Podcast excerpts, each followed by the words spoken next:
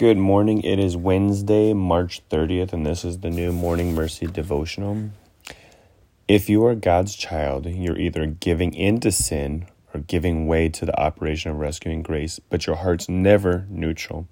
One of the beautiful results of God's redeeming grace in your life and mine is that the hearts of stone have been taken out of us and replaced with hearts of flesh. I think of the word picture here. If I had a stone in my hands and I pressed it with all my might, what do you think would happen? Well, if you could see the size of my arms, you would immediately know the answer to the question. I could press that stone with all the strength that I have, and nothing whatsoever would happen. Stone is not malleable, it exists in a fixed shape. Before your conversion, you had that kind of heart. It was resistant to change. But that is not true any longer. Grace has given you a fleshy heart, one that is moldable by transforming grace. Now, this means that when you sin, desiring, thinking, saying, or doing what is wrong in God's eyes, your conscience bothers you. What we're talking about here is the convicting ministry of the Holy Spirit. When your conscience bothers you, you have only two choices you can gladly confess that what you've done is sin and place yourself once again under the justifying mercies of grace, or you can erect some system of self justification that makes what God says is wrong acceptable to your conscience. We are all so good at doing this. We are good at pointing to something or someone who justifies what we have done. We are all very good at systems of self atonement that essentially argue for our righteousness. What is deadly about this is that when you convince yourself that you are righteous, you quit seeking the grace that is your only hope in life or death. If we say we have no, no sin, we deceive ourselves, and the truth is not in us. If we confess our sins, he is faithful and just to forgive us our sins and cleanse us from all unrighteousness. 1 John 1 8 through 9.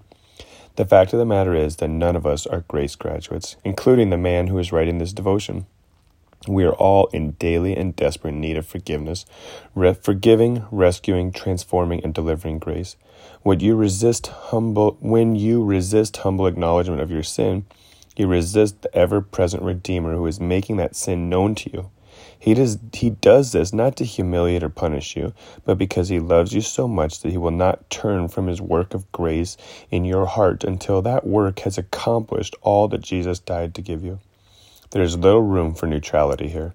Today you will resist grace or you will humbly run to grace. May the later, latter be your choice. For further study and encouragement, read Galatians 6 1 through 10.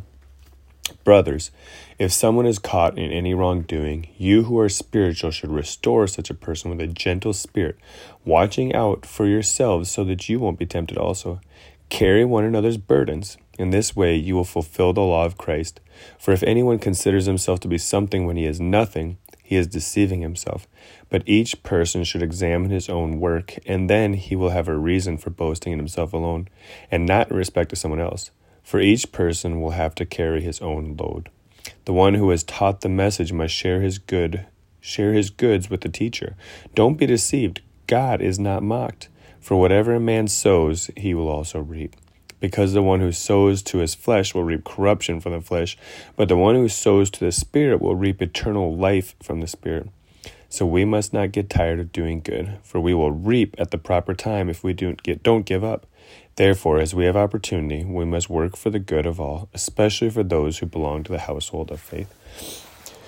Lord Jesus, this was a, a good message. I thank you, Father, for a new heart, a heart of flesh, not a heart of stone.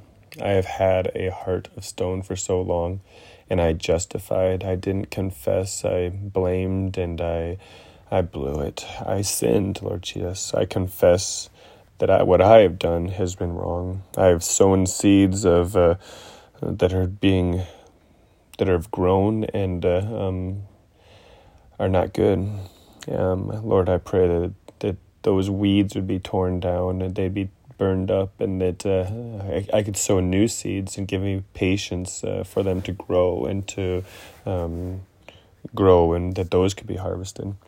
Lord Jesus, I thank you for your word, and I thank you for this devotion. I thank you for this new day. In your name I pray. Amen.